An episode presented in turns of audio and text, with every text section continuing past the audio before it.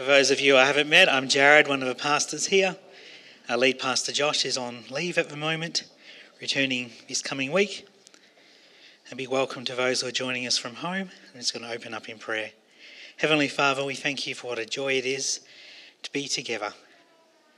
It really is such a joy to be together and for to celebrate all that you've done for us. We just dedicate this time to you. In Jesus' mighty name we pray. Amen. So today we're revisiting the group life series that we did all the way back before Easter time. So I'm going to do it today, and Josh is going to continue the next two weeks. And this will lead up to the 31st of July, where we will have a group links morning after the service for those who are interested in joining a life group led by Josh. And for our current life group leaders, Mike will be running a leader session and it's really exciting because life groups are key to what we do here at LBC. As we are a community of disciples that multiply. And to grow spiritually, we have to be connected relationally. And that was a big take home message from our last life group or group life series. And we've looked recently about developing a spiritual heart which is our theme for this year. And some of those things that you might be working on this year quality of time with God increasing, evidence of a fruit of the Spirit, action when God calls us to do something, and the ability to sit in someone else's narrative. Hopefully, you're continuing to work on that, and the Lord's continuing to work on that in your life. But these things are so good when we work on them on ourselves with the Lord, but these are also enhanced when we do them alongside of each other. Because the Christian life is not one of isolation, is it? Because we are created for community. We support and encourage each other to do these, to live this Christian life out, to live these things out, and to develop a spiritual heart. John 15, 5, and I've shared this quite a few times this year when I've, when I've spoken. Yes, I am the vine, and you are the branches. Those who remain in me, and I in them, will produce much fruit, for apart from me, you can do nothing. In this analogy of us being branches, you know, the branches are not in isolation from one another, but they are together, part of the vine bearing his fruit together. And the early church is a great example to us in that. We see in the book of Acts, especially, how they were a community together. And sometimes today, we, we want to be a community, but sometimes we, we may have lost that a bit. But the book of Acts is such a great example. A great scripture that shows that is in Acts 2.42 all the believers devoted themselves to the apostles' teaching and to fellowship and to sharing in meals, including the Lord's Supper, and to prayer. So, in this scripture, we not only see four essentials that the church continues to celebrate and has continued to celebrate the word, fellowship, communion, and prayer. But what stands out is that word fellowship, which ties it all together. You know, fellowship can mean spending time together, gathering around a common activity, sharing a common interest. But that was only part of what they were doing. That's only part of what the church does. Fellowship comes from a root word, koinonia, a unity brought about by the Holy Spirit. It's the love of Jesus linking them together. When we come together in fellowship, it's the love of Jesus that links us together. The Passion Translation talks about this scripture being their hearts were mutually linked to one another. They were becoming partners in what God was doing. It was a partnership. And as we come together, it's a partnership. We become partners in what God is doing in this church and in this community. And for the early church, as they grew, different people coming from different walks of life, this fellowship was central this community and it set them apart from the rest of the world around. And you know, the people around them wanted to know, and it just took off. And as we develop a spiritual heart, That's what we want to see, isn't it? We want to see the love of God linking us together. A unity brought about by Him. As we grow deeper in Him together, we become partners together in what God's doing. You know, while Sunday mornings and other things that happen during the week here in this church in particular are so important, life groups especially have an important part to play in this. Because as we grow spiritually, we have to be connected relationally. I heard a quote once, and, and you may have heard it too Church is not an organisation that we join, it's a family where you belong. It's a home where you are loved and a hospital where you find healing. But sometimes it might not be like that and can be challenging. So this morning we're going to look at three barriers that might be preventing us from engaging into group life, from connecting relationally with others. And we're going to look at some passages involved around gathering around meals, as that is a way that we often connect, and the church has often been involved in connecting. So, whether for you connecting with others may have been something you've never ventured into, or you may have and you feel like I'm never going there again, or it's something that you do but you might be feeling a little bit tired, my hope today is that this may be of some encouragement because community is something that's important as we grow deeper. So, the first point this morning, first barrier that you may have come across is I don't want to engage with people because I don't want people to see the real me. Sometimes we don't want to connect with people because we don't want people to see the real us. We don't feel good enough. You know, everyone seems to have it all together, but not me. If they really knew me, they wouldn't want anything to do with me. It's just easier just to hang back and be distant. So, the scripture we're going to look at is Luke 19 1 to 9. Jesus entered Jericho and made his way through the town. There was a man there named Zacchaeus. He was the chief tax collector in the region. He'd become very rich. He tried to get a look at Jesus, and he was too short to see the crowd. So he ran ahead and climbed a sycamore fig tree beside the road for Jesus was going to pass that way. When Jesus came by, he looked up at Zacchaeus, Zacchaeus and called him by name. Zacchaeus, he said, Come quick down. Come down. I must be a guest in your home today. Zacchaeus quickly climbed down and took Jesus to his house in great excitement and joy. But people were displeased. He has gone to be the guest of a notorious sinner, they grumbled. Meanwhile, Zacchaeus stood before the Lord and said, I will, give half my wealth to the poor, Lord, and if I've cheated people on their taxes, I will give them back four times as much. Jesus responded, Salvation has come to his home today, for this man has shown himself to be a true son of Abraham. It's just a, such a great story, isn't it? Such a great passage. So Zacchaeus was a tax collector. In the context of that day, he was despised because he took from others. It says here he was a chief tax collector, so he would have been especially despised. And he was rich, so it's a good guess how he became rich. And he was on the outer with his community, and he would have been there would have been feelings there of not being good enough. And when Jesus came, he couldn't see because he was short and there was a big crowd, so he climbed a tree. There's a crowd there, but Jesus sees him and calls him down. So we may also hang back. We may be trying to get a glimpse of community. We might not be trying to climb a tree, but we might be up the back or seeing other people engage in community but reluctant to get involved. You know, this morning there is a call from Jesus to go deeper, to come to Him, to come to community. I love how Jesus calls Zacchaeus by name, which means pure. Zacchaeus means pure. He then says he is going to his house. Not going back to Jesus' house or the disciples, but to Zacchaeus' house. He goes from being at the back of a crowd to the center of community. And this transforms Zacchaeus. You know, sometimes we want to hide. What if people knew the real us.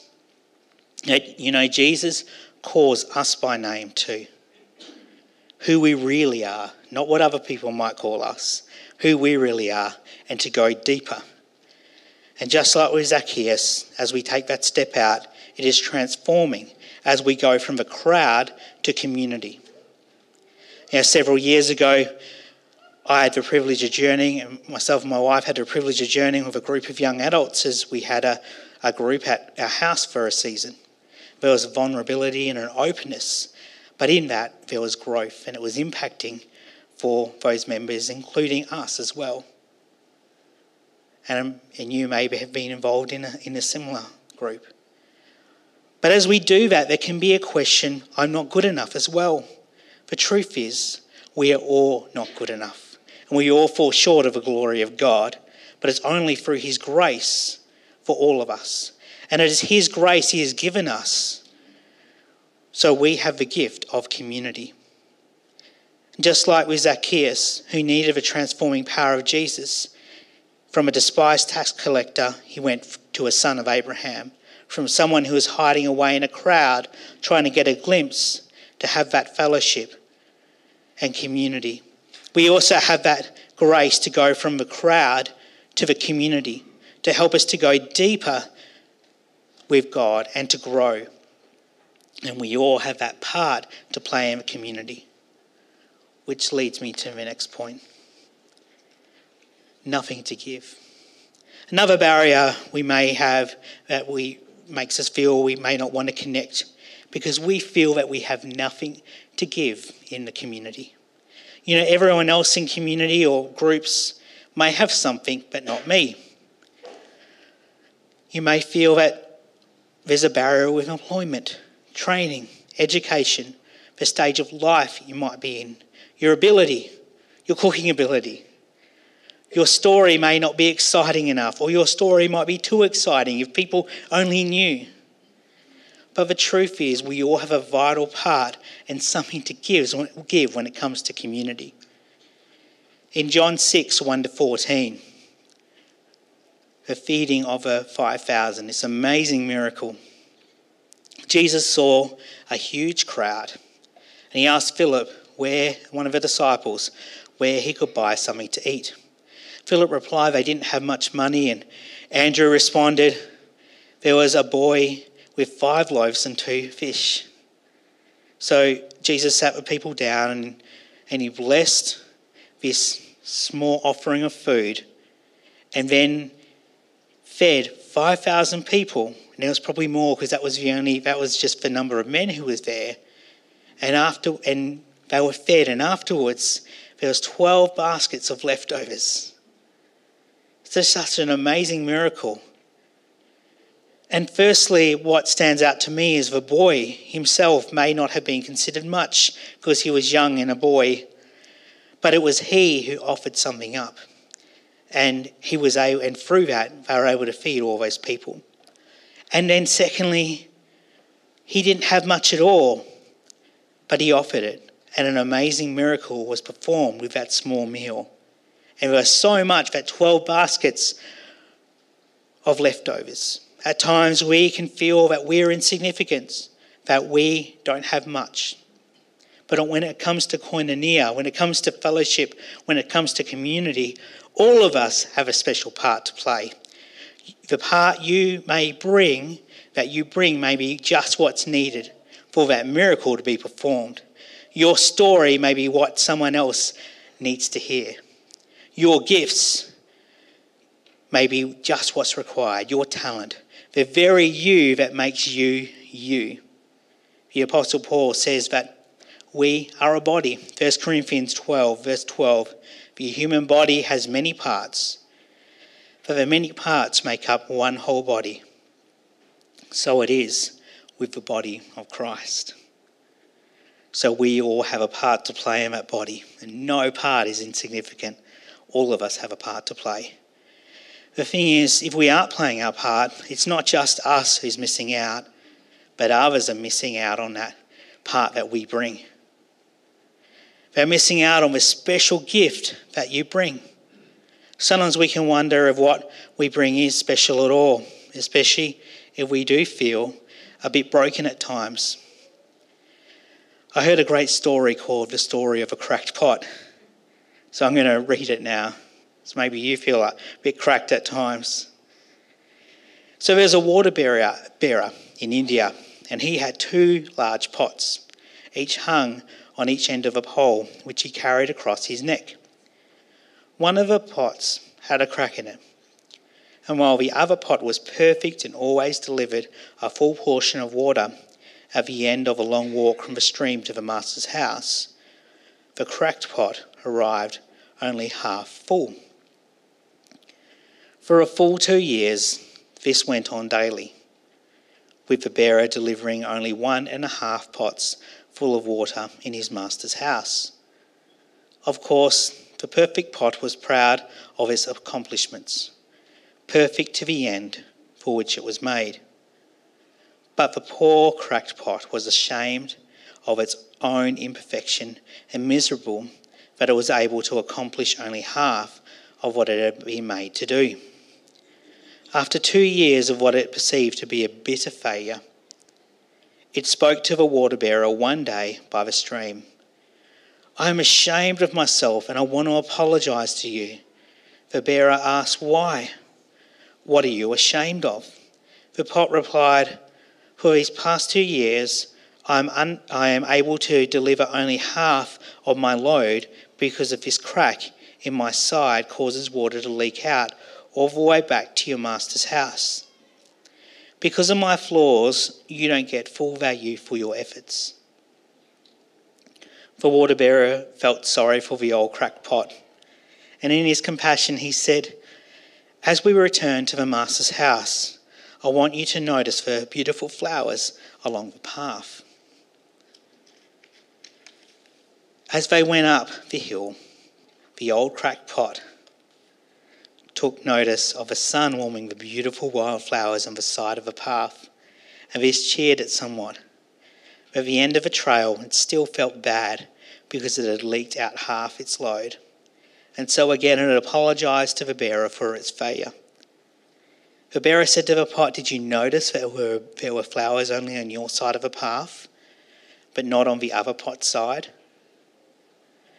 That's because I've always known about your flaw, and I took advantage of it.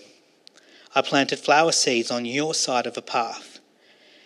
And every day, while we walk back from a stream, you've watered them for two years, I've been able to pick these beautiful flowers to decorate my master's table. Without you being just the way you are, he would not have this beauty to grace his house. It's a, such a reminder, isn't it? That even if we don't feel of use, that what a difference we may be, we may be making without even realizing it. So, the last barrier this morning is a simple one, really, that we all may have faced is that people can be difficult.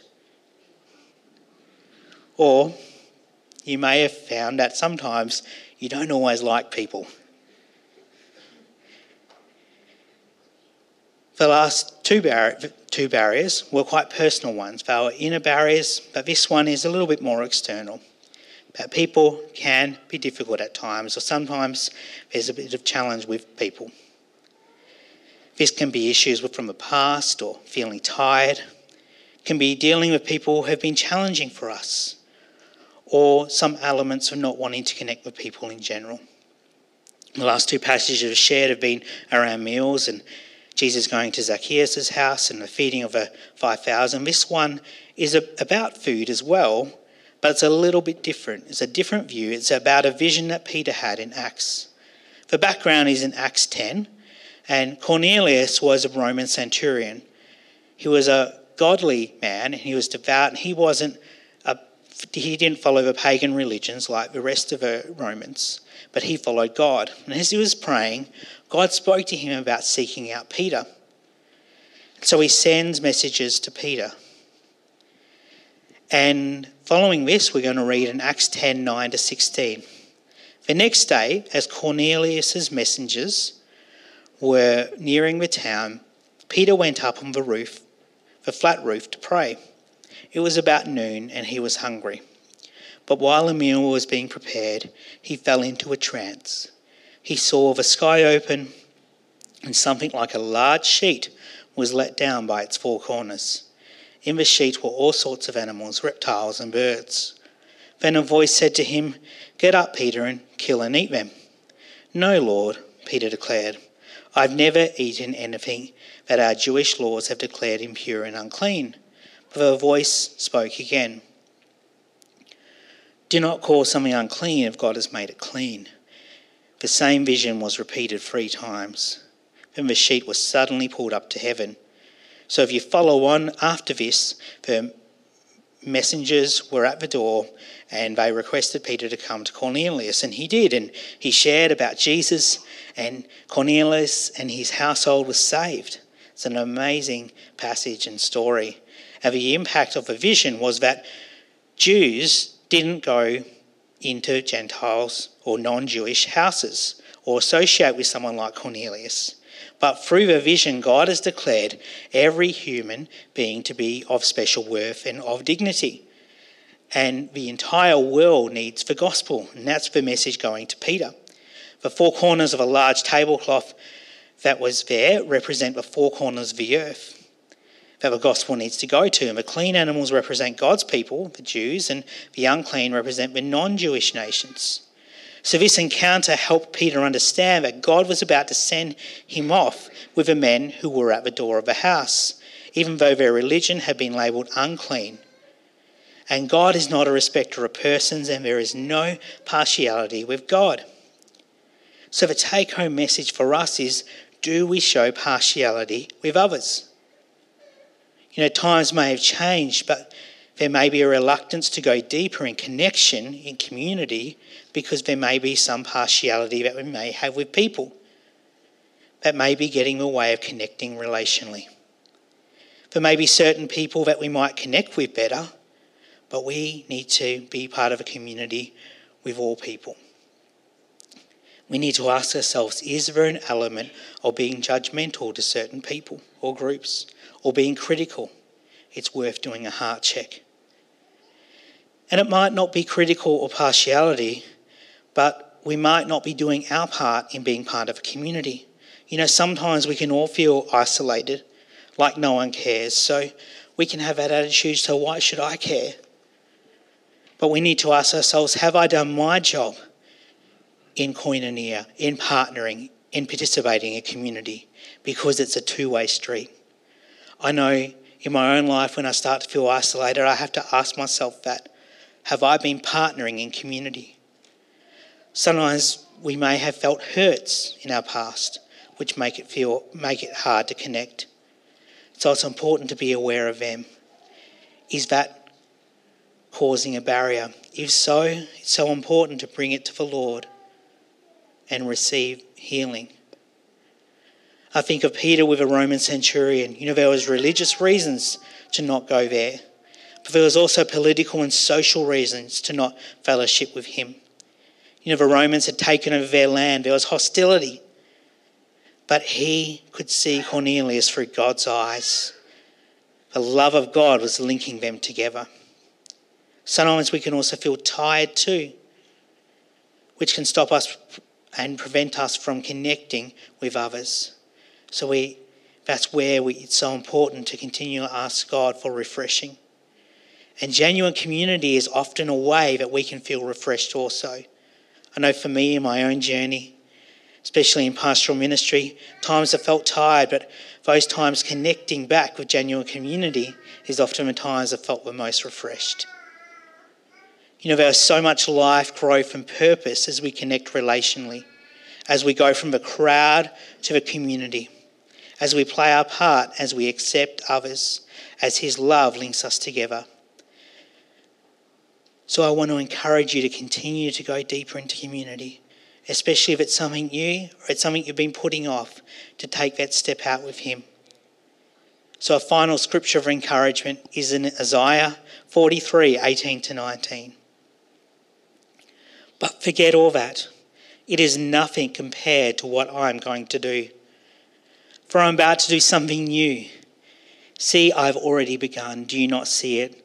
I'll make a pathway through the wilderness. I'll create rivers in the dry wasteland. Yeah, as we let go of the past, as we step out into the new, we see barriers broken down, not only in our own life, but they flow on to the community around us as we step out. So I'm just going to close in prayer this morning. So, Heavenly Father, we thank you so much that you call us to be part of community.